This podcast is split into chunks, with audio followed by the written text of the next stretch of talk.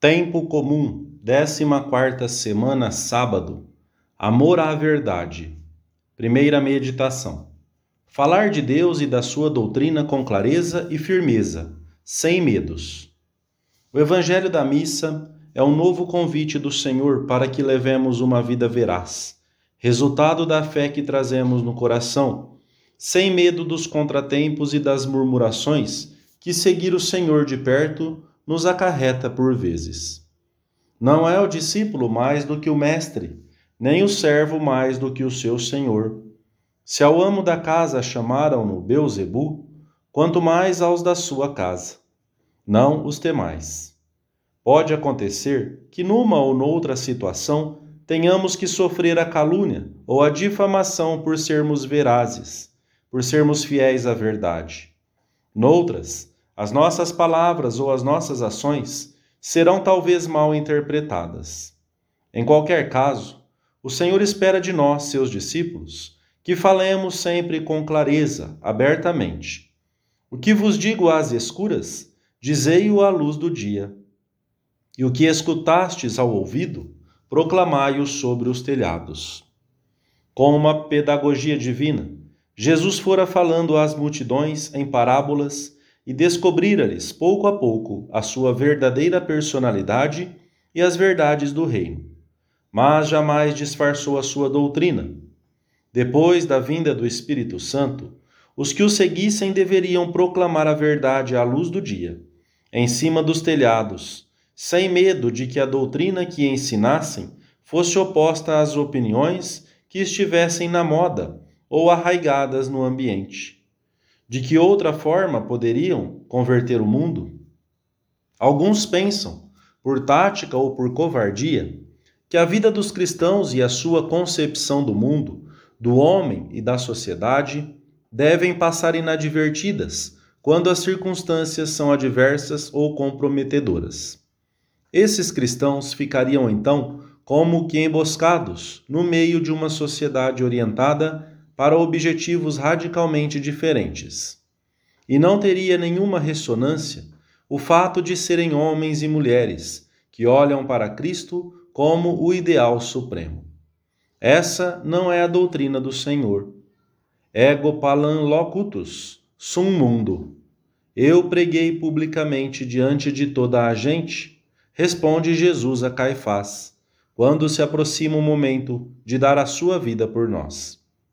E, no entanto, há cristãos que se envergonham de manifestar palam, patentemente, veneração pelo Senhor.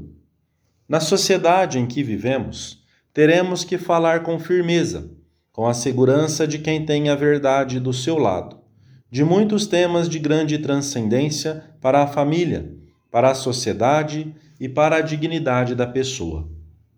Indissolubilidade do casamento, liberdade de ensino, doutrina da Igreja sobre a transmissão da vida humana, dignidade e beleza da castidade, sentido grandioso do celibato e da virgindade por amor de Cristo, consequências da justiça social em relação aos gastos perdulários ou simplesmente desnecessários, aos salários injustos. Talvez haja ocasiões em que, por prudência ou por caridade, devamos calar-nos mas nem a prudência nem a caridade nascem da covardia ou do comodismo. E nunca é prudência calar-se quando, desse modo, se dá lugar ao escândalo ou à desorientação, ou quando essa atitude equívoca debilita a fé dos outros. O que vos digo às escuras, dizei-o à luz do dia. O Senhor dirige-se com essas palavras a cada um de nós, pois são muitos os inimigos de Deus e da verdade, que pretendem e se empenham em conseguir que os cristãos não sejam nem sal nem luz no meio das tarefas que os ocupam. Segunda meditação: agir sempre em consciência, sinceridade conosco próprios. Há um episódio no Evangelho que nos mostra como agiam uns fariseus que não se caracterizavam pelo seu amor à verdade. Enquanto Jesus passava pelos átrios do templo, aproximaram-se dele os príncipes dos sacerdotes, os escribas e os anciãos para perguntar-lhe: Com que autoridade fazes estas coisas? Quem te deu poder? O Senhor está disposto a responder-lhes, se eles demonstrarem sinceridade de coração.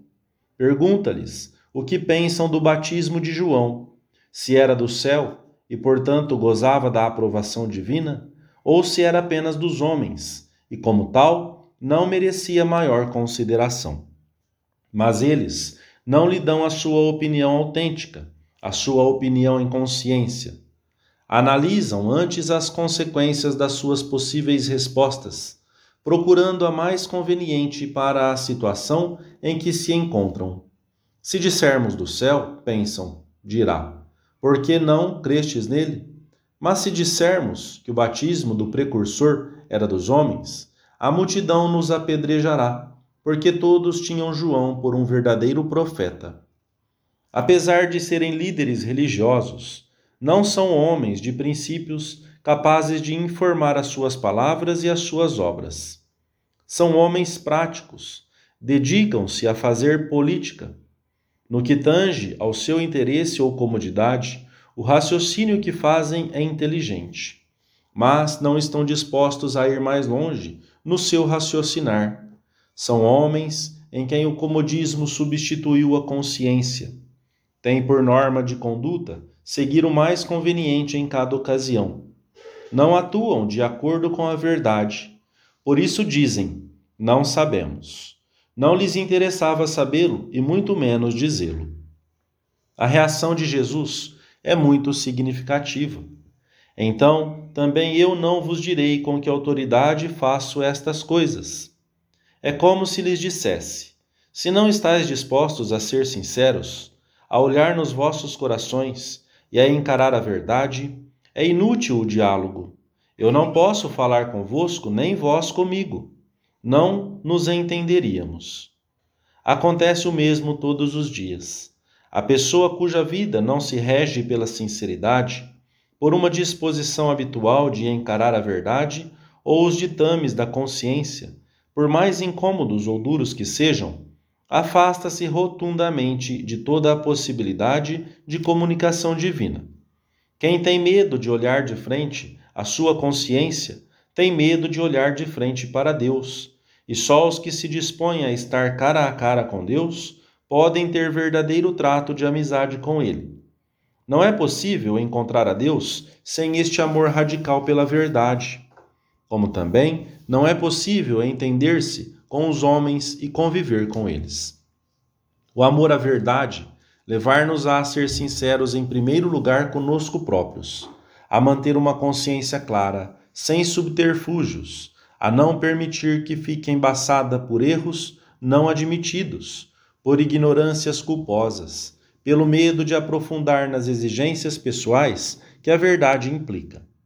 Se com a ajuda da graça formos sinceros conosco próprios, também o seremos com Deus, e a nossa vida se inundará de luz, de paz e de fortaleza. Lias naquele dicionário os sinônimos de insincero, ambíguo, ladino, dissimulado, matreiro, astuto.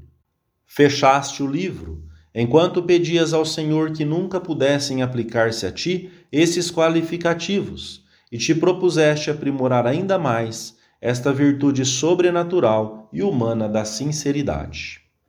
Terceira meditação: dizer sempre a verdade, nas coisas importantes e no que parece pequeno.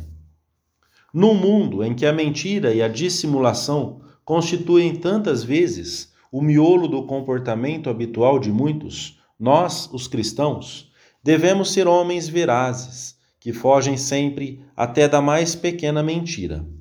Devemos ser conhecidos pelos que convivem conosco como homens e mulheres que nunca mentem, mesmo nos assuntos de pouca importância, que eliminaram das suas vidas o que cheira à dissimulação, à hipocrisia, à falsidade, que sabem retificar quando erram. A nossa vida terá então uma grande fecundidade apostólica, pois sempre se pode confiar numa pessoa íntegra que sabe dizer a verdade com caridade, sem ferir, com compreensão para com todos. Quantas debilidades, quanto oportunismo, quanto conformismo, quanta vileza, dizia o Papa Paulo VI, referindo-se a essas boas pessoas que esquecem a beleza e a gravidade dos compromissos que os unem à Igreja. Esta mesma situação, que talvez nestes anos tenha ficado mais patente, há de levar-nos a detestar a falsidade, por ínfima que possa parecer, porque a mentira opõe-se à verdade como a luz se opõe às trevas, a piedade à impiedade, a justiça à iniquidade, a bondade ao pecado, a saúde à doença e a vida à morte. Portanto, quanto mais amemos a verdade, tanto mais devemos aborrecer a mentira. Não se trata de saber até que ponto se podem dizer coisas falsas sem incorrer em falta grave. Trata-se de detestar a mentira em todas as suas formas, de dizer a verdade total. E quando, por prudência ou caridade, não seja possível fazê-lo, então devemos ficar calados, mas não inventar recursos formalistas que tranquilizem falsamente a consciência. Devemos amar a verdade em si mesma e por si mesma, e não apenas pelas suas consequências em relação ao próximo. Devemos detestar a mentira como coisa torpe e vil, seja qual for o fim com que lancemos mão dela. Devemos detestá-la porque é uma ofensa a Deus, suma verdade. Acredita-se facilmente naquilo em que se deseja acreditar, e assim, por exemplo, muitos inimigos da Igreja estão sempre inclinados a dar por certos todos os rumores injuriosos que lhes chegam aos ouvidos julgando sem indícios suficientes e até informando a opinião pública com base em conjecturas. E isso, no fim das contas, equivale à mentira propriamente dita, pela sua origem e pelas suas consequências. Contra a mentira, friamente empregada tantas vezes, nós temos a verdade, a clareza, a sinceridade sem equívocos nem ambiguidades a prática firme de uma veracidade nas relações pessoais diárias, nos negócios, na família, nos estudos e nos órgãos de opinião pública quando temos acesso a eles. Não sabemos responder a uma mentira com outra mentira. A oração litúrgica convida-nos a clamar que a nossa voz, Senhor, o nosso espírito e toda a nossa vida sejam um contínuo louvor em vossa honra que a nossa conversação seja sempre veraz, própria de um filho de Deus. Amém.